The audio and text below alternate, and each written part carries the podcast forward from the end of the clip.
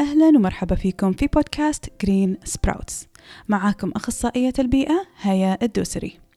هذا البودكاست هدفه نشر الوعي البيئي والحديث عن مواضيع علمية أخرى وربطها بحياتنا اليومية لتصبح صحية وصديقة للبيئة. هناك قاعدة أساسية يجب أن نتذكرها كلنا. البيئة الصحية تعني شعوب صحية. فكلما كانت البيئة سيئة راح تنعكس سلبيا على صحة الأفراد. والعكس صحيح. فكلما تحسنت البيئة تتحسن صحة الإنسان للأفضل. خلوني أخذكم معاي في رحلة لطيفة لرفع الوعي البيئي عندنا كلنا من خلال حلقات البودكاست. وأتمنى فعلا أنكم تستمتعون معاي. في أولى حلقات البودكاست حبيت أبدأ بموضوع مهم وقريب جدا لقلبي وهو موضوع التشجير في المدن.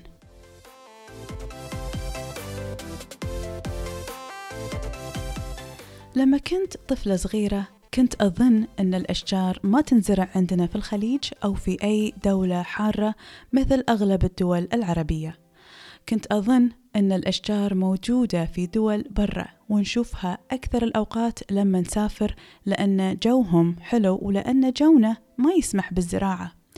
كنت ألاحظ النخل الباهت في شوارعنا وظنيت أن اللون الأخضر الزاهي مستحيل ينبت عندنا لأن إحنا نعيش في الصحراء.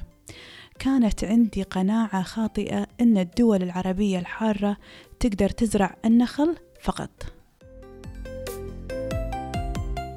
دارت الأيام وكبرت وصرت مختصة في علم البيئة واكتشفت أن كل معتقداتي السابقة غير صحيحة. كنت سعيدة جدا لما اكتشفت أن بيئتنا تسمح بزراعة الكثير من الأشجار الكبيرة ودائمة الخضرة. فرحت جدا لما عرفت أن في أشجار تتحمل ملوحة مياهنا وتربتنا وتتحمل حرارة جونا وبالعكس تحب شمسنا الحارة في الصيف. انصدمت لما عرفت أن بعض الزهور مثل الجهنمية تعشق أشعة الشمس الحارة وترحب بالحر بأذرع مفتوحة. ولكن صدمتي الكبرى كانت من الواقع اللي نعيشه في أغلب دول الخليج العربي وبعض الدول العربية. الواقع أن إحنا نعيش فقر شديد في الغطاء النباتي وتحديدا الأشجار. بحثت كثير في هذا الموضوع وجمعت ملاحظاتي العامة على وضع التشجير في دولنا مع الحلول العملية لتحسين الوضع.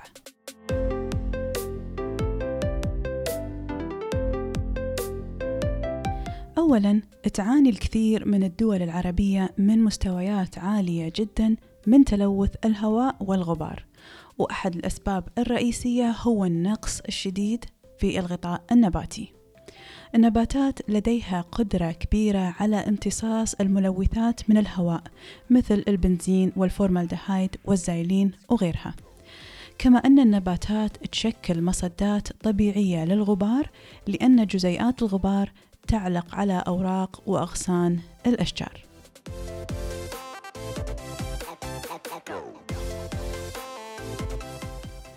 أفضل النباتات في امتصاص الملوثات هي الأشجار القديمة والمعمرة. فكلما كبرت الشجرة وتفرعت أغصانها في الهواء تزيد قدرتها على امتصاص التلوث. وعلى العكس فكلما صغر حجم الشجرة تقل قدرتها على امتصاص التلوث. وراح نرجع لهذه النقطة المهمة بعد شوي. خلونا نتفق أن الوضع العام في المدن العربية يعاني من فقر في اللون الأخضر ويغلب على المدن اللون البيج الحزين للأسف. وأتوقع أغلبكم يتفق معاي في هذه النقطة. ولو نظرنا للنباتات في الشوارع فراح نلقى أن النبات الوحيد اللي مكتسح الساحة هو النخيل. النخلة هي شجرة جميلة مباركة ثمرها لذيذ وصحي ولكن خلونا نتذكر أن النخلة هي شجرة فاكهة حالها حال أشجار البرتقال والليمون ونخيل جوز الهند السؤال هل معقول أني أزرع شجرة برتقال في وسط الشوارع وبين عوادم السيارات؟ هل تعتقدون أن ثمار البرتقال هذه راح تكون صحية أم سامة؟ الواقع أن ثمار النخيل في الشوارع سامة ولا تصلح للاستهلاك الآدمي أو الحيواني بسبب عوادم السيارات المتراكمة فيها. وما ينطبق على أشجار البرتقال ينطبق على النخيل أيضا. لذلك من غير المجدي أن إحنا نزرع النخيل في وسط الشوارع لأنها غير مفيدة في هذا المكان تحديدا.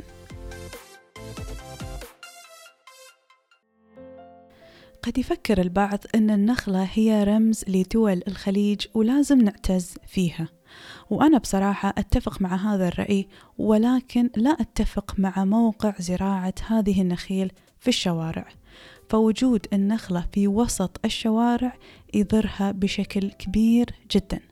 خلونا نتعمق أكثر في هذا الموضوع علشان تتضح الصورة أكثر. النخيل في الشوارع لا تعطي الظل الكافي مثل الأشجار الكبيرة. لذلك فالنخلة بسبب أوراقها الشوكية تحرم الشوارع من الظل وإحنا في أشد الحاجة للظل والتبريد في دولنا الحارة اللي تزيد فيها درجات الحرارة عن 45 درجة مئوية في الصيف. أيضا النخيل في الشوارع ما تمتص الملوثات بكفاءة مثل الأشجار. فتحرمنا من فرصة تنظيف الهواء بينما نعاني من نسب عالية من التلوث حيث تتصدر الكثير من الدول العربية قوائم تلوث الهواء عالميا مثل البحرين والكويت والعراق ومصر ولبنان وغيرها. ومن ناحية أخرى النخيل في الشوارع تستهلك كميات كبيرة من الماء وتحتاج عناية دورية مستمرة وتتطلب عمالة أكثر للاهتمام فيها وبالتالي تكلف الدولة مبالغ عالية لريها والاهتمام فيها. وعلى عكس الأشجار فإن النخيل في الشوارع تفقد بريقها وحيويتها ولونها الجميل بسبب عوادم السيارات. ولما تثمر النخلة في وسط الشوارع ويسقط ثمرها على الأرض يجلب هذا الثمر الحشرات والروائح المزعجة وتشكل المنطقة تحت النخلة بيئة ممتازة لانتشار الجراثيم. الواقع أن النخيل في الشوارع لا تتلقى الاهتمام والعناية اللازمة. لذلك أصبحت النخيل في الشوارع بيئة حاضنة ومنتجة لآفة سوسة النخيل اللي انتشرت في آلاف النخيل وباتت تهدد نخيل المزارع أيضا. والآن تصرف دولنا الملايين لمكافحة هذه السوسة اللي أنهكت المزارعين وملاك مزارع النخيل. إذا زراعة النخيل في الجزر الوسطى وحول الشوارع ما يخدم البيئة بل يضرها ويشكل مصدر هدر مائي كبير. وبحسب الدكتور محمد الغامدي أستاذ وخبير المياه بكلية العلوم الزراعية والأغذية بجامعة الملك فيصل سابقا يقدر استهلاك النخيل للمياه ب 300 متر مكعب سنويا للنخلة الواحدة.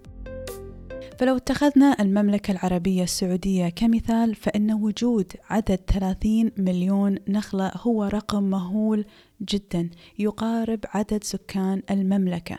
فكم تحتاج هذه النخيل من مياه للري؟ الجواب أن المملكة تحتاج 9 مليارات متر مكعب من المياه سنويا لري كل هذه النخيل اللي ما يصلح استهلاك ثمر نصفها لأنها موجودة في الشوارع والنصف الآخر يفيض عن حاجة السوق. وبحسب منظمة الزراعة والغذاء الأمريكية فإن ثلثي البشر في العالم راح يعانون من نقص المياه بحلول العام 2025 فهذا مؤشر واضح بأن إحنا حاليا نسرف كثير في استهلاك المياه من خلال الزراعة العشوائية وأعني هنا تحديدا زراعة النخيل في المكان الخطأ وهو الشوارع بدل المزارع والبيوت. عموما إذا كنا نعتبر النخيل رمز لبلداننا الصحراوية فكخطوة أولى يجب أن نزرع النخلة في مكانها الصحيح ونكرمها بإعادتها للمزارع والبيوت بدل الشوارع. الخبر الجيد أن زراعة الأشجار بدل النخيل حول البيوت والمنشآت مثلا يوفر ما يزيد عن 46% من فواتير الكهرباء من خلال التبريد اللي توفره الأشجار تذكروا أن كلما زادت الأشجار حول المبنى تقل الحاجة للتكييف ويزيد التوفير في الكهرباء وإحنا فعلا بحاجة لهذا التبريد في دول الشرق الأوسط الحارة. من جانب آخر تنتشر زراعة العشب في شوارع المدن الخليجية بصورة غير مدروسة. فمن ناحية إيكولوجية العشب لا يمت للبيئة الصحراوية بصلة. فيعتبر نبات دخيل على التربة ويصعب تأقلمه مع الجفاف وحرارة الجو لذلك نضطر لاستخدام الكثير من المبيدات الحشرية والعشبية والأسمدة الكيميائية لحماية وتقوية هذا العشب الضعيف اللي ما يعرف شلون يتصرف مع بيئتنا وآفات تربتنا. هذه المواد الكيميائية تترسب في طبقات التربة وتوصل مع الوقت للمياه الجوفية وتضرها. هذه المياه الجوفية لن تعود صالحة للشرب والاستخدام في ظل استمرار الاستخدام العالي لهذه المواد الكيميائية الخطرة. أيضا العشب يتطلب جز وعناية دورية فبالتالي يتطلب عمالة أكثر للاهتمام فيه مقارنة بالنباتات الأخرى. كل هذه العوامل تعني تكاليف عالية جدا لزراعة العشب في شوارعنا وإحنا في غنى عنها. يجب أن نعي أهمية زراعة النباتات اللي تتكيف مع بيئتنا الصحراوية لأنها الأفضل والأقل تكلفة والأكثر تحملا لظروفنا الجوية القاسية. ولكن الظاهر أن هناك قالب مثالي لتجميل الشوارع وصرنا ملزمين بهذا النمط المؤذي من عقود بدون تغيير أو تطور السؤال ليش تقوقعنا في معتقد أن الشوارع يتم تجميلها بالنخيل والعشب فقط؟ هذا اعتقاد خاطئ جدا ومضر بالبيئة ومكلف جدا ويحرم المدن من الظل والتبريد وامتصاص الملوثات. التشجير الصحيح بعيدا عن النخيل والعشب ممكن أنه يوفر 50% تقريبا من مياه الري. وراح نقترح الأشجار والنباتات المناسبة لبيئتنا في نهاية هذا البودكاست. هذه المشكلة ما تقتصر على الدول العربية فقط بل توجد في دول أخرى وتم التعامل معها بذكاء من خلال اختيار النباتات اللي تتكيف مع البيئة المحلية. مثال على ذلك ولاية كاليفورنيا الأمريكية اللي تعاني من الجفاف في السنوات الأخيرة. والآن تحاول تدريجيا التخلص من النباتات المتعطشة للمياه واستبدالها بالنباتات المتكيفة مع الجفاف مثل اللافندر والصبار وغيرها للتوفير في مياه الري. وبصورة عامة خلونا نتذكر أن 85% تقريبا من المياه المستخدمة في أغلب الدول تذهب للزراعة بينما تبقى النسبة الأقل للقطاع السكني والتجاري والصناعي. أيضا مثال ناجح من الجانب الآخر في العالم هو زراعة النباتات المتكيفة مع البرودة في النرويج. نعم هناك من يعاني من مشاكل تختلف تماما عن مشاكلنا ولكن يظل المبدأ واحد. زراعة النباتات غير المتكيفة مع الثلوج في النرويج لأجل تجميل الشوارع أصبح أمرا مكلفا لأن هذه النباتات ما تعيش طوال السنة لأن برودة الجو والثلوج في الشتاء تقتلها.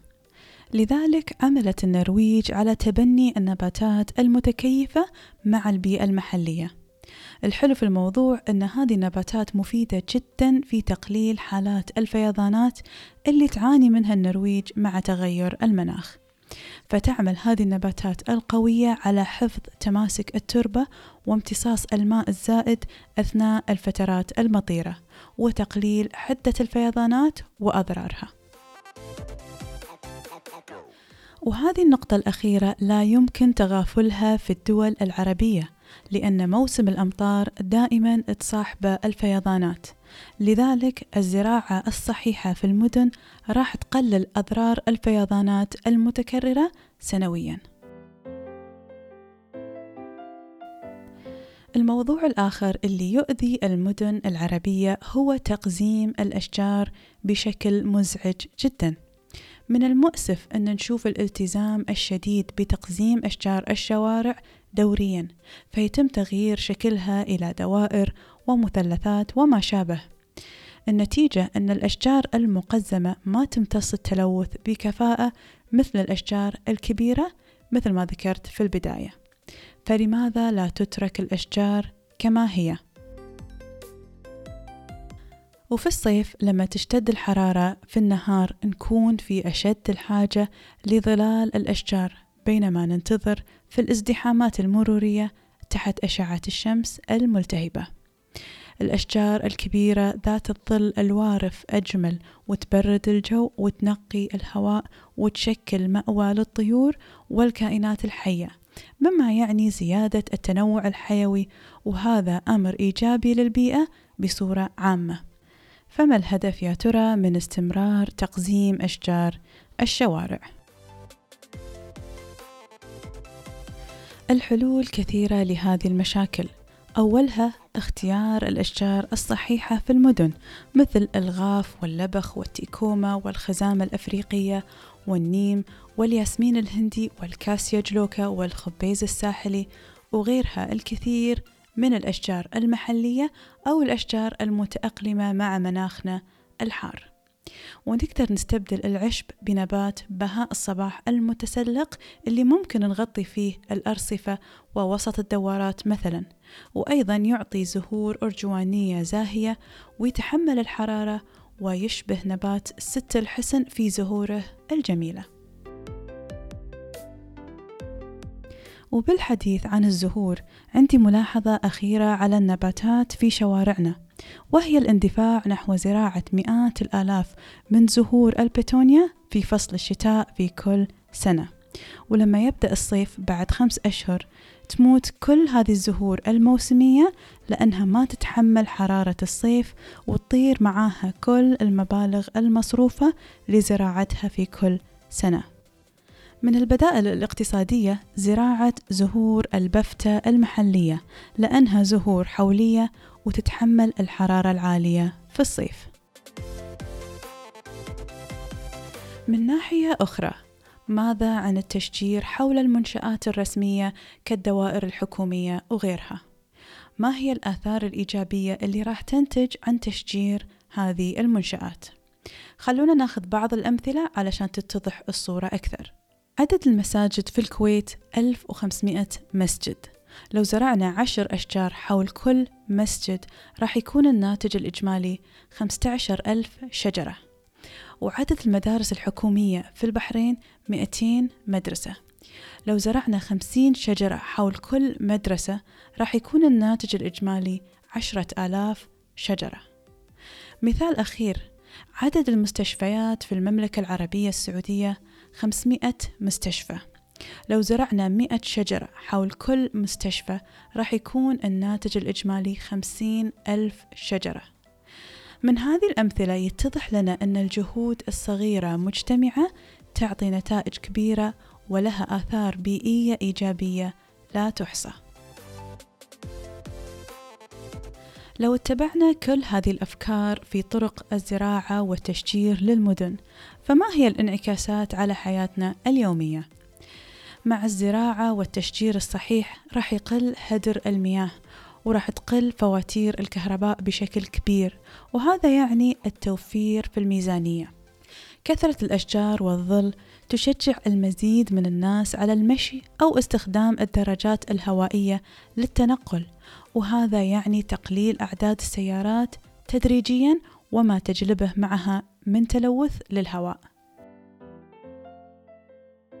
الحركة وتقليل الاعتماد على السيارة ولو للمشاوير القريبة له تأثير إيجابي كبير على صحة الإنسان فكلما زادت خطوات الفرد في يومه تتحسن صحته العامة وكلما زادت الأشجار يتحسن مؤشر جودة الهواء وبالتالي راح تنخفض حالات الحساسية وأمراض الربو وغيرها من الأمراض المرتبطة بتلوث الهواء وهذا يعني تقليل التكاليف اللي تصرفها الدول على علاج هذه الحالات الصعبة. من جانب آخر التشجير في المدن يجذب السياح والزوار وهذا يعني دعم القطاع السياحي كما أن التشجير في الأحياء السكنية يرفع قيمة العقار ويجذب المهتمين للاستثمار في الأحياء المشجرة. ومن ناحية تجارية فالتشجير الصحيح والظل حول الأسواق يعني زيادة أعداد المارة والمستهلكين وسهولة وصولهم للمحلات المرغوبة دون تعطل للبحث عن موقف للسيارة أو الوقوف في الازدحامات المرورية. وهذا يساعد على تنشيط القطاع التجاري. ومع كثرة زراعة الأشجار وعدم تقليمها راح يزيد الظل وتقل درجات الحرارة بمعدل عشر درجات مئوية تقريبا. نعم عشر درجات مئوية. ماذا لو أتحنا المجال للمدن في الصيف بخفض الحرارة من 45 درجة إلى 35 درجة؟ هذا الشيء ليس مستحيل بل ممكن وسهل جدا. وكلنا راح نستفيد من هذا الإحساس الجميل والراحة من تعب الحر في الصيف وخصوصا أصحاب المهن الخارجية مثل عمال البناء والمزارعين وعمال النظافة وغيرهم. في النهاية كل هذه الأمور تصب في مصلحة الأفراد وتحسن الإحساس العام في المدينة وهذا الشيء يزيد إنتاجية الفرد وشعوره الإيجابي بصورة عامة. نصيحتي للجهات المعنية بالاستثمار في التشجير الصحيح للشوارع وحول المنشآت العامة مثل المدارس والمستشفيات والمساجد. ونصيحتي للأفراد بزراعة شجرة أو شجرتين في حديقة المنزل أو أمام مدخل البيت والمساهمة بتشجير الأحياء السكنية. هذه كانت ملاحظات عامة على وضع التشجير في مدن دول الخليج العربي وبعض الدول العربية وأتمنى أن تكون هذه الحلقة قد نالت على إعجابكم شاركونا بآرائكم حول هذه الحلقة في حساباتنا التالية في الإنستغرام at green.sprouts أو على الإيميل هيا at greensprouts.me أو على حسابنا في تويتر at greensproutsme أو على قناتنا في اليوتيوب green sprouts. جميع حلقات البودكاست موجودة في iTunes و SoundCloud وجميع الروابط موجودة في موقعنا الإلكتروني greensprouts.me شكرا لاستماعكم لبودكاست Green Sprouts يعطيكم العافية. مع تحياتي أخصائية البيئة هيا الدوسري. Thank you.